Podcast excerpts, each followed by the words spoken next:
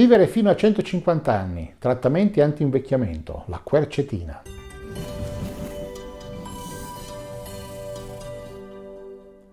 Sono Fulvio Dominici Cardino, presidente del Movimento Estensione Vita. La quercetina ha assunto di recente un'importanza sempre maggiore nei trattamenti dell'antinvecchiamento per l'anti-age. La quercetina è un componente polifenolico con potenti effetti pleiotropici che sono quindi contrari alla proliferazione incontrollata delle cellule, antinfiammatori, antiossidanti e anche molto potenzianti il sistema immunitario. Ha effetti anche contro le infezioni, anticancro e neuroprotettivi, quindi ci permette di avere un sistema nervoso, un cervello che rimangono attivi e dinamici più a lungo. Sono stati riportati effetti anche antipertensivi per la riduzione del glucosio, cioè del zucchero circolante nel sangue. Previene anche l'arteriosclerosi e la coagulazione eccessiva del sangue e quindi ha effetti antipertensivi. A differenza di altre sostanze non è stata utilizzata per millenni, non è stata utilizzata in tutto il mondo, ma è tanto tempo che la si conosce e soltanto recentemente sono state valutate a fondo le sue proprietà. La quercetina, cioè il pentaidrossiflavone, è una sostanza di origine vegetale ed è considerata un polifenolo perché la sua struttura molecolare ha molti gruppi fenolici attaccati. La maggiore quantità di quercetina si trova nei capperi, ci sono circa 230 mg ogni 100 g di capperi, nei cili gialli e nelle cipolle con 22 mg ogni 100 g di sostanza. Nelle cipolle la quercetina si trova prevalentemente negli strati più esterni, quindi bisognerebbe evitare di pelarle eccessivamente quando le si pulisce. È presente anche in molti frutti, soprattutto nelle mele, prevalentemente sempre nella buccia, e anche lì quindi non è il caso di pelarle o di pelarle troppo, e anche nel tè nero e nel vino bianco. Quindi a differenza del resveratrolo che si trova prevalentemente nel vino rosso, se noi vogliamo giustificare il nostro piacere di bere il vino bianco, possiamo dire che lo facciamo per la quercetina. La quercetina viene prescritta prevalentemente per le allergie, l'astma, le artriti, la gotta, l'ipertensione e i problemi di tipo neurodegenerativo. Come tanti altri polifenoli, ovviamente gli effetti sono anche positivi sui sistemi cardiovascolari, sul cancro, sulle infezioni, sui processi infiammatori, sulla funzione del tratto gastrointestinale, sul diabete e ovviamente sui problemi del sistema nervoso. Nei mitocondri la quercetina agisce prevalentemente come un potente antiossidante e come molti altri antiossidanti agisce non soltanto direttamente ma attivando eh, antiossidanti naturali che si trovano all'interno dei mitocondri stessi della cellula. La quercetina anzi sembra di essere uno dei più potenti flavonoidi che proteggono il corpo contro le specie reattive dell'ossigeno. Tuttavia bisogna stare attenti perché ad alte concentrazioni può diventare un ossidante essa stessa e creare dei problemi con la doppia elica del DNA. Quindi è difficile determinare un dosaggio adeguato per gli esseri umani. Ci sono degli standard che si cerca di seguire e che sono abbastanza empirici. La quercetina, come abbiamo detto, attiva anche i nostri propri antiossidanti endogeni, quelli del nostro corpo. Attiva quello chiamato NRF2, il fattore nucleare eritroide 2 è uno specifico percorso metabolico che ha un specifico effetto antiossidante all'interno di reazioni che poi vedremo quando parleremo di mitocondri. Attiva poi tutta una serie di altre sostanze, di altri enzimi che sono presenti nelle cellule, come la superossido dismutasi, la catalasi e così via. Un altro importante effetto è quello su un percorso metabolico che abbiamo visto in un altro video, che è la MP chinasi la quercetina agisce piuttosto bene come tante altre sostanze, per esempio il resveratrolo, l'epigallocatechina, che è quello del, del tè verde e così via. E come per tutte queste altre sostanze si è visto che ha un effetto significativo sul trattamento dell'obesità. Come abbiamo visto nei nostri video sulla parte scientifica, la produzione delle proteine è fondamentale per qualunque tipo di attività metabolica e man mano che si invecchia, come abbiamo visto, la produzione delle proteine diminuisce e quindi è importante qualcosa come la quercetina che attiva il proteasoma. Il proteasoma è un'attività di rimozione e di degradazione, poi successiva rimozione e riciclo di proteine degradate o non più utili. Quindi alla fine quello che produce è un'attività antiossidativa, un incremento della durata della vita cellulare e della sopravvivenza delle cellule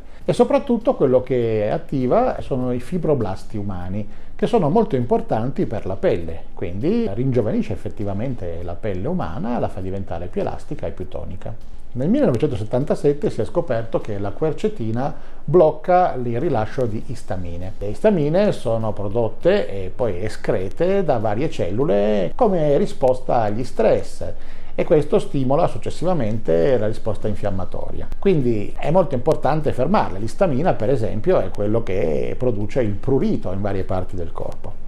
La quercetina agisce inibendo l'attivazione dei mastocisti e quindi in questo bloccando il rilascio di istamina. C'è perfino uno spray nasale alla quercetina che eh, tratta le sinusiti, la rinite allergica, l'astma e quando è messo in paragone con altre medicazioni specifiche ha risultati paragonabili o perfino migliori nel sopprimere i sintomi. Al di là dell'istamina poi la quercetina riduce le citochine eh, infiammatorie nelle cellule umane. L'effetto antinfiammatorio della quercetina è prodotto dalla inibizione di enzimi come la lipogenasi e l'inibizione di mediatori dell'infiammazione. La quercetina agisce sul sistema immunitario e sull'infiammazione prevalentemente agendo sui leucociti e andando a colpire molti chinasi che sono dei sistemi di segnalazione intracellulare, oltre a dei fosfati e degli enzimi e delle proteine della membrana. La cosa più importante per la quale si assume la quercetina però è l'effetto senolitico, che è stato dimostrato in maniera non ancora del tutto esaustiva, ma è così importante questo effetto e sarebbe così significativo se fosse eh, pesante che la farebbe diventare una delle sostanze principali per l'anti-age. Abbiamo già visto cosa sono le cellule senescenti, sono cellule che giunte alla fine del loro ciclo vitale invece di suicidarsi con l'apoptosi cellulare quindi nel nostro esempio delle navi da crociera, invece di andare in pensione, eh, rimangono eh, spargendo tutto attorno dei fattori infiammatori, delle citochine appunto, che vanno a creare dei problemi a cellule che non sono ancora senescenti, trasformandole eh, invece in cellule molto negative per l'organismo. La rimozione delle cellule senescenti, che vengono poi sostituite in automatico grazie alle cellule staminali presenti in ogni tessuto, è alla base della maggior parte dei trattamenti anti-age ed anti-invecchiamento del giorno d'oggi. Pensiamo che in molte ricerche si è stabilito che rimuovendo anche soltanto il 30% delle cellule senescenti presenti si avrebbero drammatici miglioramenti delle malattie che sono determinate dall'età.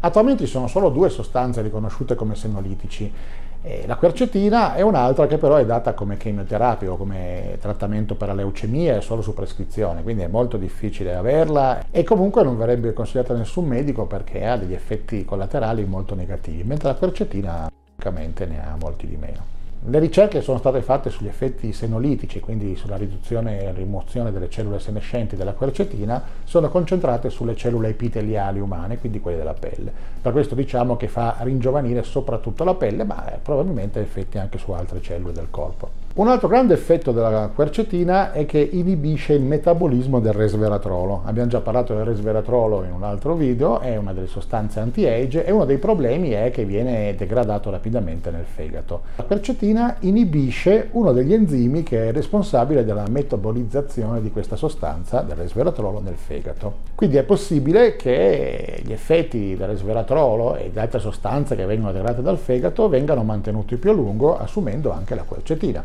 Quindi sembrerebbe molto consigliabile assumere quercetina, ma quanta? E il problema appunto è che non abbiamo molte indicazioni sui dosaggi giusti per gli esseri umani. Quello che abbiamo adesso disponibile, quindi senza prescrizione, sono degli integratori che vanno dai 250 ai 1500 mg.